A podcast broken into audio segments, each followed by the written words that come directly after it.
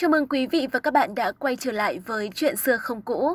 Cảm ơn quý vị và các bạn vì đã luôn lựa chọn kênh giữa rất nhiều những sự lựa chọn khác.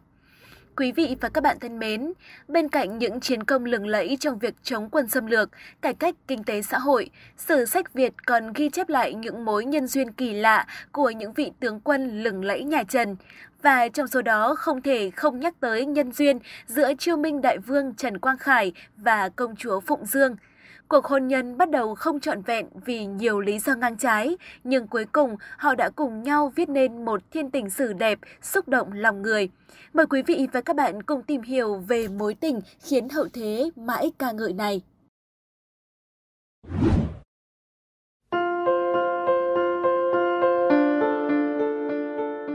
Danh tướng Trần Quang Khải sinh năm 1241, mất năm 1294. Ông là con thứ ba của vua Trần Thái Tông và Hoàng hậu Thuận Thiên, em trai của vua Trần Thánh Tông. Thời nhỏ, Trần Quang Khải rất chăm học, võ giỏi, làm thơ hay nên rất được vua cha yêu mến.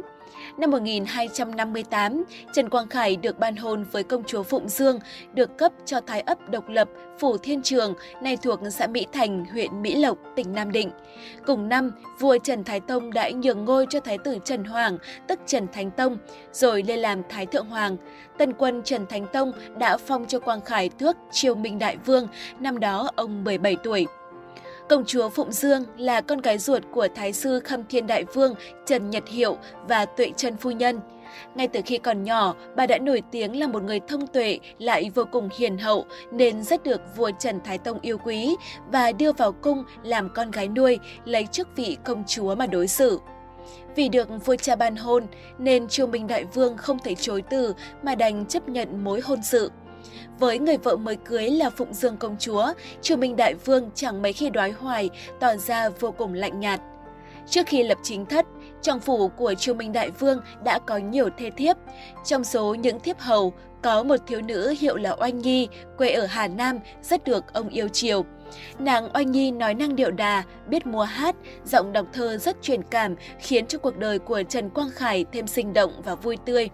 Nhưng Hoàng thất vẫn cho rằng chính thất của bậc hiền tài nhà Trần phải có những phẩm chất khác và Phụng Dương công chúa đã được lựa chọn cho vị trí này. Thời gian đầu về nhà chồng, Phụng Dương công chúa phải chịu nhiều thiệt thòi vì chồng đang đem lòng say đắm một bóng hồng khác.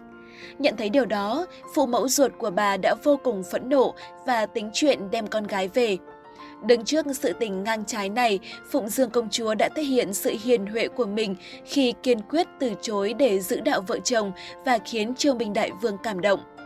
Tuy không được sủng ái, tuổi còn nhỏ, nhưng Phụng Dương công chúa đã dùng lễ nghĩa, sự thông tuệ của mình để đối xử bao dung với những thê thiếp trong phủ của Triều Minh Đại Vương.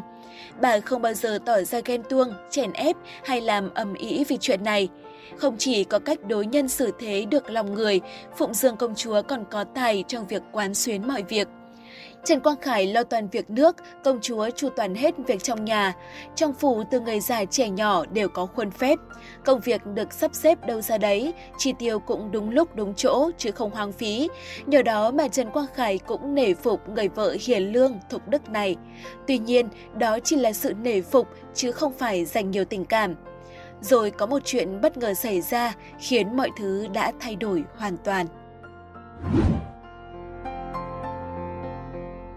Sau thất bại của cuộc chiến tranh xâm lược Đại Việt lần thứ nhất năm 1258, đế chế Mông Cổ chưa từ bỏ tham vọng và quyết tâm trả thù nhà Trần bằng một cuộc vũ trang xâm lược vào cuối năm 1284 tới năm 1285.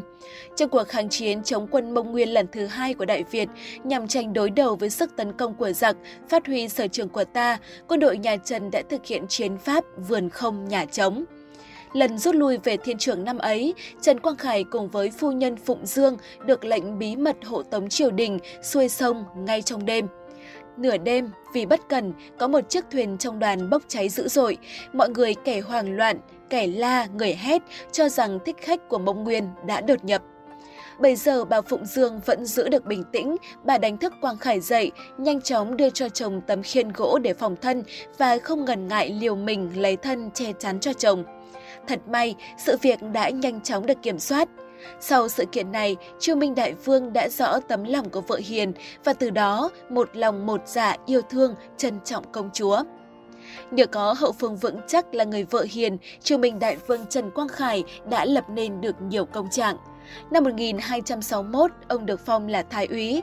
Việc ông giữ trọng trách trong triều đình đã khẳng định tài năng thực sự của ông. Do tài năng và những công lao của Trần Quang Khải trong việc kéo dài thời gian hỏa hoãn, tạo thêm điều kiện chuẩn bị cuộc kháng chiến, vua Trần đã phong cho Trần Quang Khải chức Thượng tướng Thái Sư, là người đứng đầu triều nắm giữ binh quyền văn võ của Đại Việt. Sau này, Thượng tướng Thái sư Trần Quang Khải và Phụng Dương Công Chúa đã có với nhau tới 7 người con. Ngoài ra, Trần Quang Khải còn có nhiều con của những thiếp thất. Công chúa vốn có lòng nhân từ bác ái nên đã không phân biệt con của vợ lẽ hay vợ cả. Sau này, công chúa bệnh nặng, lúc sắp qua đời, bà vẫn chỉ nghĩ tới chồng của mình. Vào những giây phút thập tử nhất sinh, Trần Quang Khải đã viết một bức thư đặt vào tay của bà rồi nói rằng kiếp sau xin được làm chồng vợ như xưa. Sau đó khi công chúa qua đời, Triều Minh Đại Vương đã tự mình lập bia mộ cho vợ. Theo Đại Việt Sử Ký Toàn Thư ghi chép, nhắc về nhân đức của Phụng Dương Công Chúa, Triều Minh Đại Vương Trần Quang Khải lúc bấy giờ đã đánh giá rằng làm điều thiện, nói điều nhân, sống nết na, chết lưu danh, vượng phu, ích tử. Vâng thưa quý vị và các bạn, Chính sự thông tuệ, đức độ và bao dung của Phụng Dương Công Chúa đã khiến cho phu quân phải thay đổi từ lạnh nhạt tới yêu thương trân trọng. Có thể thấy rằng tâm ý đặt vào đúng người sẽ được đền đáp xứng đáng. Phụng Dương Công Chúa và Triều Minh Đại Vương Trần Quang Khải được sử sách đánh giá là cặp phu thê trai tài gái sắc trong chốn hoàng tộc nhà Trần và mối tình của họ đã khiến hậu thế mãi ngưỡng mộ.